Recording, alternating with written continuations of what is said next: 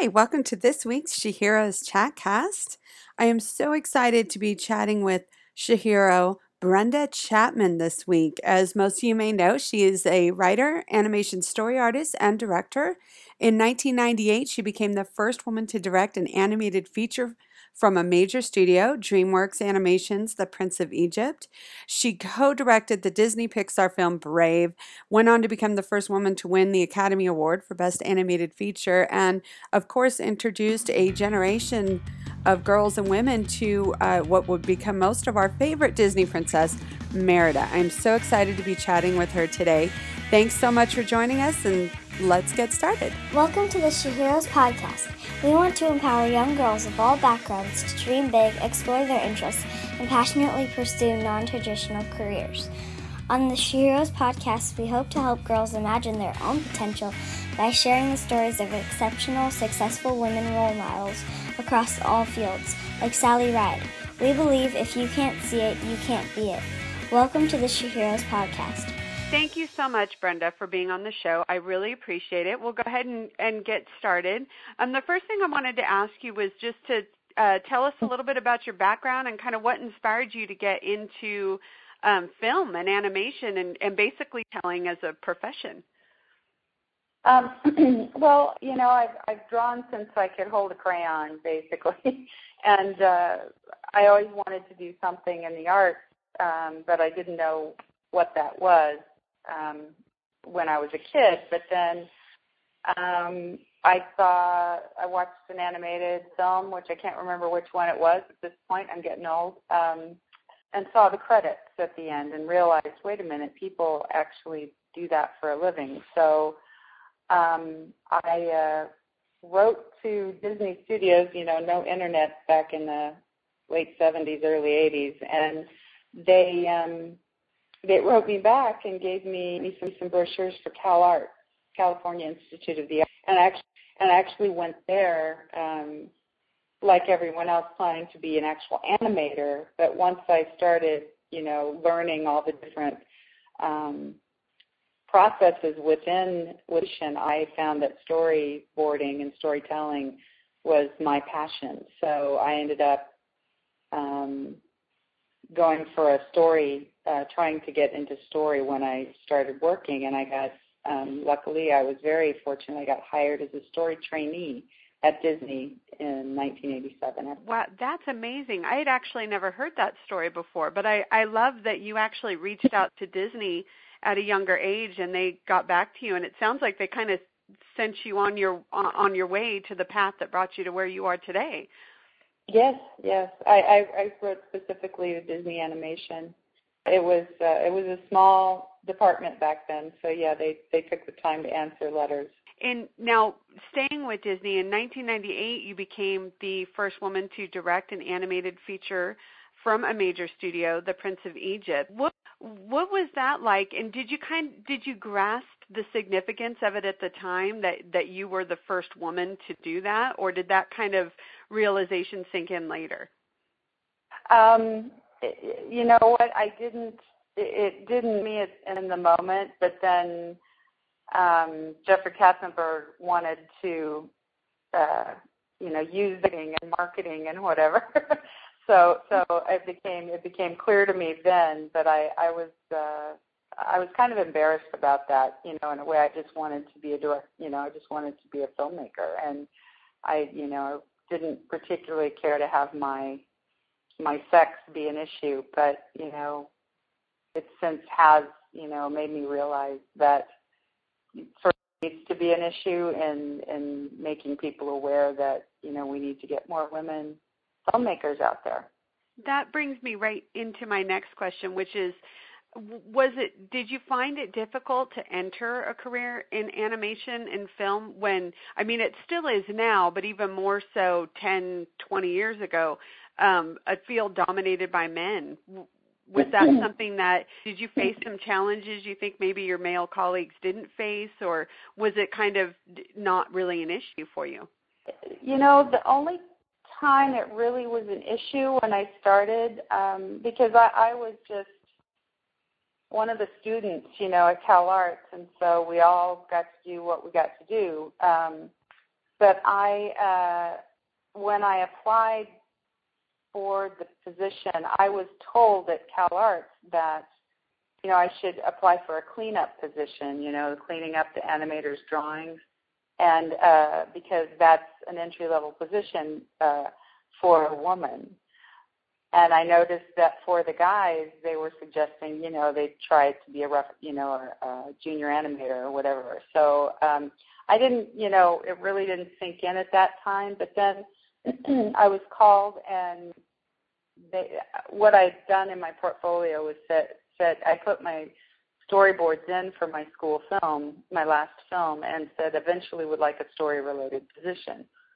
Well, um, the review board saw that and wanted to offer me a story trainee position. Um, those were the artists, but when I got into the the the HR guy's office, the hiring, the recruiting, uh, Ed Hansen, I believe was his name. He told me point blank the only reason I was being hired was because I was a woman, and they were getting flack from upstairs because they didn't have any women they didn't have many women in creative positions, and there were none in story. And that was after Eisner and Wells, Bergen Wells had started working there. So I think it came from them that we needed more women. But that that really took the wind out of my sails. I have to say to know that I was hired because I was a woman and not because of my talent. Or you know, it, it felt like I needed to work harder to prove that I could stay because he said that um, that you know if I didn't work out, that's okay. You know, my my pay scale was low, and it didn't matter, and they could just send me off and get someone else. you know, once my yeah. my training period was over. So I worked really hard, but but the difference was when I got into uh, working with everyone. All, I had such wonderful mentors, and they didn't seem to care, you know, whether I was a girl or not, and it was really nice um, because they they supported me absolutely. So, um, you know, only once in a while someone would say, "Wait a minute, you realize you're the only girl in the room?" You know, it's like, "Oh yeah, yeah, whatever." You know, it was it was no big deal. So, I was very fortunate in that sense that my coworkers were very open armed about me coming in. Well, a few years after that, uh, quite a few years after that, of course, you went on to become, uh, for not not being that big of an issue among your coworkers, you did go on to become the first woman to win the Academy Award for Best Animated Feature for Brave. So, kind of what what was that path like? And again, was that something? Uh, was it more the win that that you appreciated, or or did you again? Was it did you feel that groundbreaking opening doors for other women getting into the field when you won the award? I didn't realize that I was the first woman in animation. you know, I just it just didn't cross my mind, you know, until you know people started talking about that. And um, yeah, it was more the win. It was you know, Brave was a very emotional journey for me, and so to be able to get up there and uh, tell the world that it was inspired by my daughter, you know, that that was that was the thing that was on my mind more than anything else that brings me right into my next kind of series of questions. Of course, kind of in the scheme of SheHeroes, one one of the things I think a lot of, uh, especially younger girls, are familiar with you in regards to is is of course Brave and Merida, who has become kind of a huge icon for girls and women uh, looking for people looking for princesses who are unlike the other Disney princesses, something a little bit more real. So tell us a little bit more about the inspiration behind Merida. You mentioned your daughter and kind of the experience of, of bringing her to life, so to speak. well, for me, uh, my daughter was about four, nearly five, when I started thinking about this story because I was working at Pixar and I just uh, was finishing up as a senior story artist on Cars. And I, um, you know, she she was such a handful. She still is. She's 16 now, but uh, she she just fought me at every step. She questioned absolutely everything, and I, I don't.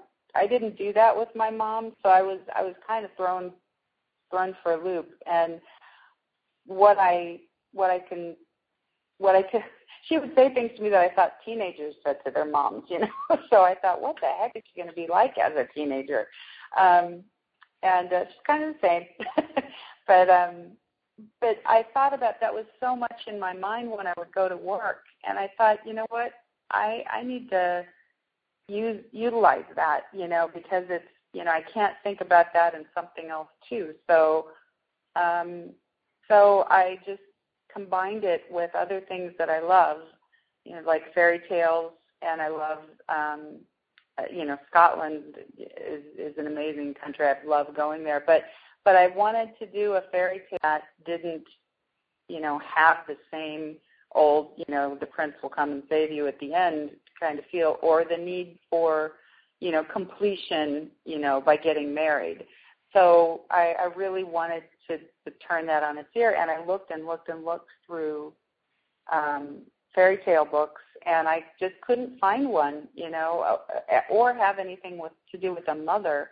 You know, the mother might be there, and then she'd disappear or die. You know, so mm-hmm. um, you know to take the fairy tale world that that whole it's more of a folk tale in a way, but but um, to use that to tell a modern tale of a working mother and her daughter and their relationship and you know trying to realize that you know half the time most of the time my daughter wasn't listening to me when I was talking because she just wanted me to shut up so she could say what she wanted to say. And I, I was kind of the same way and it made me realize that you know if we just take the time to stop and listen to each other we might actually get along a lot better. And uh that that's sort of how it turned out. You know, saying some of the things you said just now really ring true with me and my own daughter as she's getting a little bit older. So it's kind of I, I realized that maybe we should sit and rewatch Brave now because it's been a little while since we've watched it. I think it might be useful. my next question yeah. is um is something you had mentioned just just a moment ago. One of the things I think for me personally that struck me about Merida, among so many other things, was that idea of not getting married. That the princess does not have to marry the prince at the end of this, doesn't have to marry anyone. And so I was kind of curious as to, and, and you kind of touched on this, but it, basically the movie leaves us realizing that maybe Merida won't ever get married, and that's okay and was that something, was that specific message something you had in your head from the get go? Was it something that struck you as you were kind of, like you said, looking back in fairy tale books? Or because I feel like that's one of the really important messages that kind of comes from the movies that girls need to see. Yeah, no, it was a big part of it. Um, you know, I just wanted to to make it so that the kids could think about you know, marriage doesn't nowadays because women have the ability to take care of themselves. They're not legally, you know, years and years ago they they legally couldn't work, you know, unless they, uh, you know, they had to have a man to to protect them and to provide for them, you know, and that that kind of sucked. But but um, sorry, um, but nowadays I just don't think that message is relevant anymore. And I felt like, you know, to show I, a character that, you know, stereotypically would, you know, at the end have a prince to get married to, um, you need you need to know that you can get married if you want to, but it doesn't have to be, you know, the most ultimate thing that you're going for. You can also go for who you want to be and what you want to be you know and i don't say you know having a love life is a bonus but it, it i'm just saying that you know men don't men don't have to you know look at marriage as a completion to be a man. I just don't believe that you have to look at marriage as a completion to be a woman. And and that's what i was getting to. So whether Merida gets married in the future or not to me is irrelevant. I just wanted to make it clear that she needed to be who she was and that was the most important thing to her you know to to to shine as an individual and and to you know contribute as an individual. I mean who she was but she was still able to pull it together and help her mother and and try to bring the kingdom back together you know by giving a different point of view. I a hundred percent agree. Um, I have I one one more question about Merida is um, I don't know if you're familiar with the ABC show Once Upon a Time, uh-huh. um, but they they are bringing the character of Merida onto the show in the coming season. And I was just kind of curious if you had any opinion, any say. They've I feel like the Shirley well with uh, writing some very strong female characters and truly transforming the kind of traditional fairy tale story. But I was just kind of curious if you had any thoughts on them bringing Merida into the fold of Once Upon a Time. Well, I I'm curious. You know, I hope they they keep true to her strengths and um, who she is in the film um yeah they you know they don't ask me they and they're not obligated to ask me you know what they do with her but I, i'm i'm very curious. I'm not I'm not upset by any stretch of the imagination. I'm just i'm very curious what they do with her you know what uh, someone yeah, else or would be.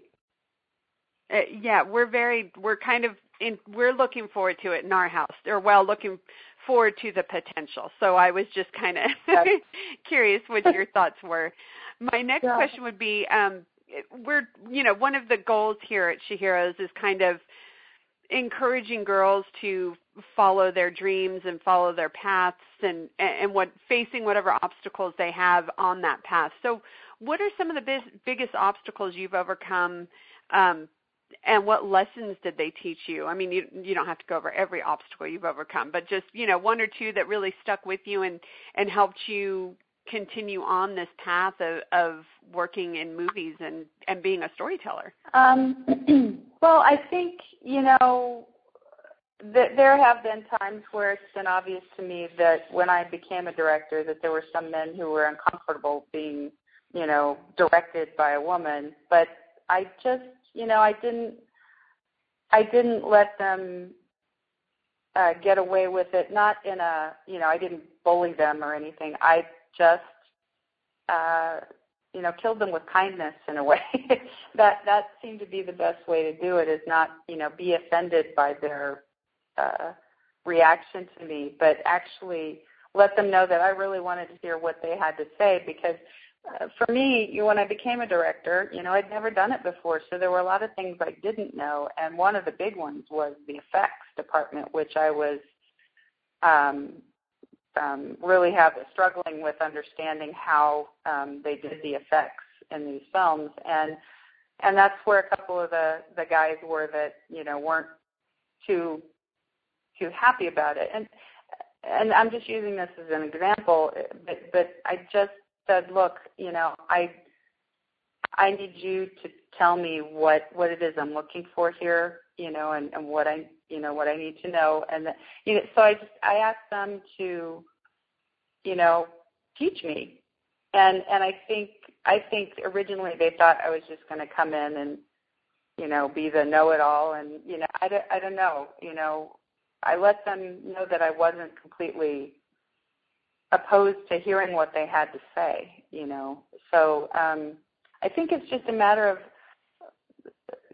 staying true to who you are. And I, I'm a collaborative person, so I always feel like there's somebody who knows has a better idea than I do, and I'd like to hear it if they are willing to, you know, give it. So, so I think uh, th- that is that's the way I go about it. I actually don't even think about them as male or female. I just think of them as a fellow artist you know, who's probably more talented than me. So, um, but, but that's that's what I I I don't I don't go at it as okay, I'm dealing with sexism. I go at it with okay, what's this particular situation and why is this happening? And if they feel if the other person is feeling you know, if they're feeling, you know, not realizing that they're being sexist, I, I just try to approach it you know, uh, uh, situation by situation.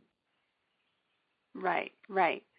Um, now, my next question is: I know you have a couple projects in the works, things that you're working on, and uh, I'd I'd love to know what you what you're working on and what we have in store for us in the future from you. well, I can't tell you what I'm working on. um, what I can say is I'm writing a screenplay with my husband. Um, we're actually doing that right now, and um, I have another writing partner, Irene Mecchi, who I worked with on The Lion King, and she also um, wrote with me on Brave.